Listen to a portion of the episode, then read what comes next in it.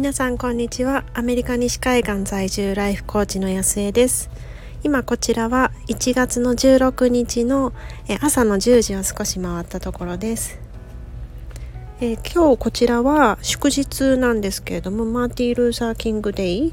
ていうことであの子どもたちは学校はお休みで、まあ、ちょっと夫はまた家から仕事をしてるんですけれどもアメリカって本当にこう日本に比べると祝日が少なくってほとんどないんじゃないかなってなんか日本だと毎月1日か2日はなんか祝日のイメージなんですけれどもまあ、たまの祝日ということでちょっとゆっくりのんびり家で過ごしています。で今日は、えっと、何をお話ししようかなと思ったんですけれどもちょっと最近気にな気になっているその夢日記についてお話ししてみたいと思います。であのそもそもまあちょっと夢日記なんで気になってきたのかっていうところなんですけれどもちょっと潜在意識を使うっていうところが、まあ、ちょっとキーワードなのかなというふうに思います。私たちいろいろこう考え事をしていて普段はその潜在意識の方で生活してると思うんですけれどもよくあの氷河のイメージでご存知の方多いと思うんですけれども潜在意識って本当にこう95%ぐらいその氷河の氷山のその水の下の部分ですねあの大きいイメージででこう水の上にちょこっとだけ出ているそれが健在意識で5%ぐらい私たちが普段意識してるのって本当にその5%の中で生活してるけど本当はこう奥にその95%本当に大きい大きいこう潜在意識があるはずなんですよね。でなんかそれをいかにアクセスしてそこの潜在意識を使っていけるかっていうのがこう人生の質だったりとか、まあ、よく言われるその成功の角度を上げるっていうふうに言われるんですけれども。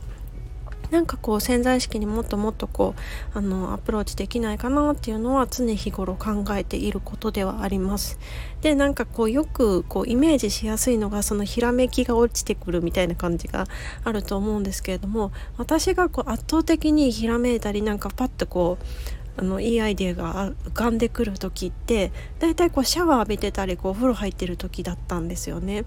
でもこう残念ながらその子供たちが生まれてからはこうお風呂タイムはどっちかっていうとなんかこう何て言うんでしょうこうリラックスしてして頭が空っぽになってふっとこう何かこう思いつきとかひらめきが降ってくるというタイムというよりはもうなんかこう戦争状態というか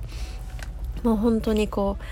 うまあ一応こう5歳と8歳なので自分たちで洗えるのは洗えるんですけどでもなんかこうあのアメリカだとよくあのシャワールームうちの場合そのシャワールームがあってで一応バスタブもついてはいるんですけれどもその私がこう頭を洗っている中で早くこうおいでよって言っても大体その辺でこうわちゃわちゃ遊んでて なかなか来ないので、まあ、ちょっと早くしてとかなんか言いながらやってる状態なのでこうどうしてもひらめきっていうのは出てこないんですよね。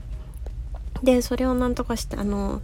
もっともっと使いたいなっていう風に思っていた時にその夢日記をちょっとやりましょうみたいなことをおっしゃってる人がいてあなんか楽しそうだなっていう風に思って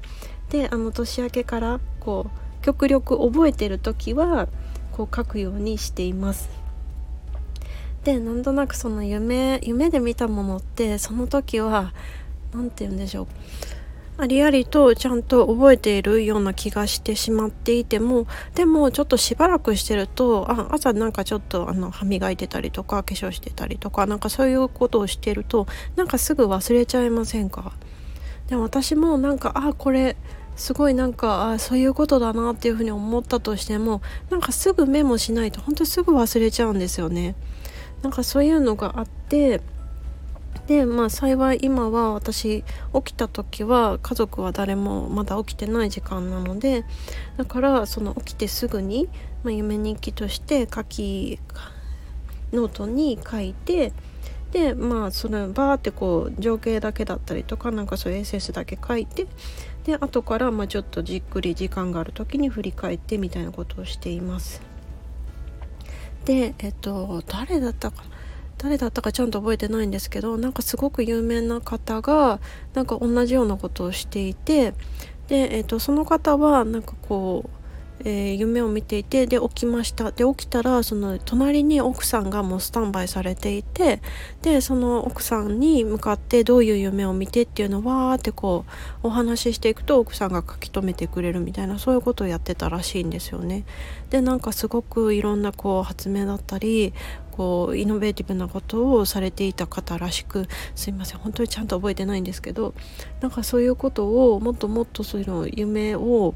こう活用していけたらもう変わっていくんじゃないかなということでちょっと壮大なる実験中なんですけどでまあ今朝の夢まあなんかちょっとあの夢ってすごい不思議ですよね。なんかまああの無重力ゲームをやっていたりとかなんかあのなぜかその後に3人でえーと、バスと電車を乗り継いでで私はなんかチケットのところでこう立ち往生してしまって2人だけ行ってしまったのとかなんかすごい不思議な 夢を見てたんですけどまあちょっと内容自体はちょっと割愛させていただきますけれどもその時に何て言うんだろうこうその特に電車の方のことでなんか私誰かと一緒に何かをやりたいのかなっていうふうにちょっと感じていました、まあ、ビジネスも、まあ、プライベートのところも。でなんかそれをどういうふうに使っていけるんだろうっていうふうに思ってたんですけれどもなんかプライベートのところをこういろいろいろいろ考えていたら何て言うんでしょうこう夫のやり取りとかいろんなことを思い出していてでその中でなんか、まあ、全然全然こうわーってこう流れていった中であ私ちょっと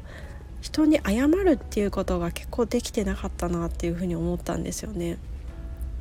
で私結構なんか自分は正しいとかなんかそういう風に思ってしまうタイプで、まあ、インスタでもよくあの正しさにはその幸せに必要ないっていう風に挙げさせていただいたんですけどもそれもまあなんか自戒の念も込めてみたいな感じで。で結構何て言うんでしょうこう本当勝負じゃないのになんかこう自分が正しいっていうのを相手に認めさせたいみたいなとこが多分まだ強いんでしょうね。どうしてもそれが残っていてでまあなんか夫にもよく言われるんですけど「お前は絶対謝らないよな」みたいな「俺私は正しい」っていう風に言って なんかこう拳を振り上げてでなんかでもそう別に喧嘩したいわけじゃないから 別に振り下ろそうともしてないんだけど振り上げたままどうしたらいいか分かんないみたいな感じになってるよなっていうよく言われるんですけどもなんかその中で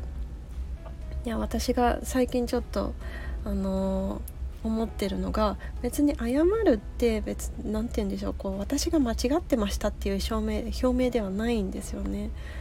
結局その喧嘩なりが起こってしまうのってそのどっちが正しくてどっちが間違ってるとかそういう問題じゃなくてただその意見が違うだけじゃないですか。でその意見の違いをそうだよねっていう風に受け止めていたら別に喧嘩にも何にもならないわけでで喧嘩にしてしまったっていうことはその意見の違いを受け止めずにその喧嘩の火種にしてしまったこう自分自分なんですよね。やっぱりそれも、まあ、もしかしたら相手かもしれないけどでもそれ相手がそう来たとしても違いを違いとして受け止めていればこちら側が受け止めていれば別に喧嘩にならないはずなんですよ。だってこちらが喧嘩を何て言うんですか買ってないから相手の喧嘩を。だからそういうふうに考えるとなんか別にその謝るっていうのはその人間関係の勝負で負けたっていうことではなくってただ単に意見の違いを喧嘩にしてしまってごめんねっていうなんかそのポイントに対して謝っていれば謝ることに対する抵抗感とかそういうものってもう感じなくなっていくんだろうなっていうふうに感じました。や本当はその夢日記から思ったことっていうのはまた全然別なことだったんですけれども結局こういうふうに潜在意識のところからのサインって今自分が本当にこう気になっていることへの解決策の糸口だったりですとかこういう観点から見た方がいいよっていうところが本当に詰まっていてで夢日記今のところ、まあ、結局なんか数日しかできてないんですけれどもかなり大きな発見があってこの夢日記をやってからそれをちょっとベースにして朝のジャーナリングとかするとかなりこうぐっと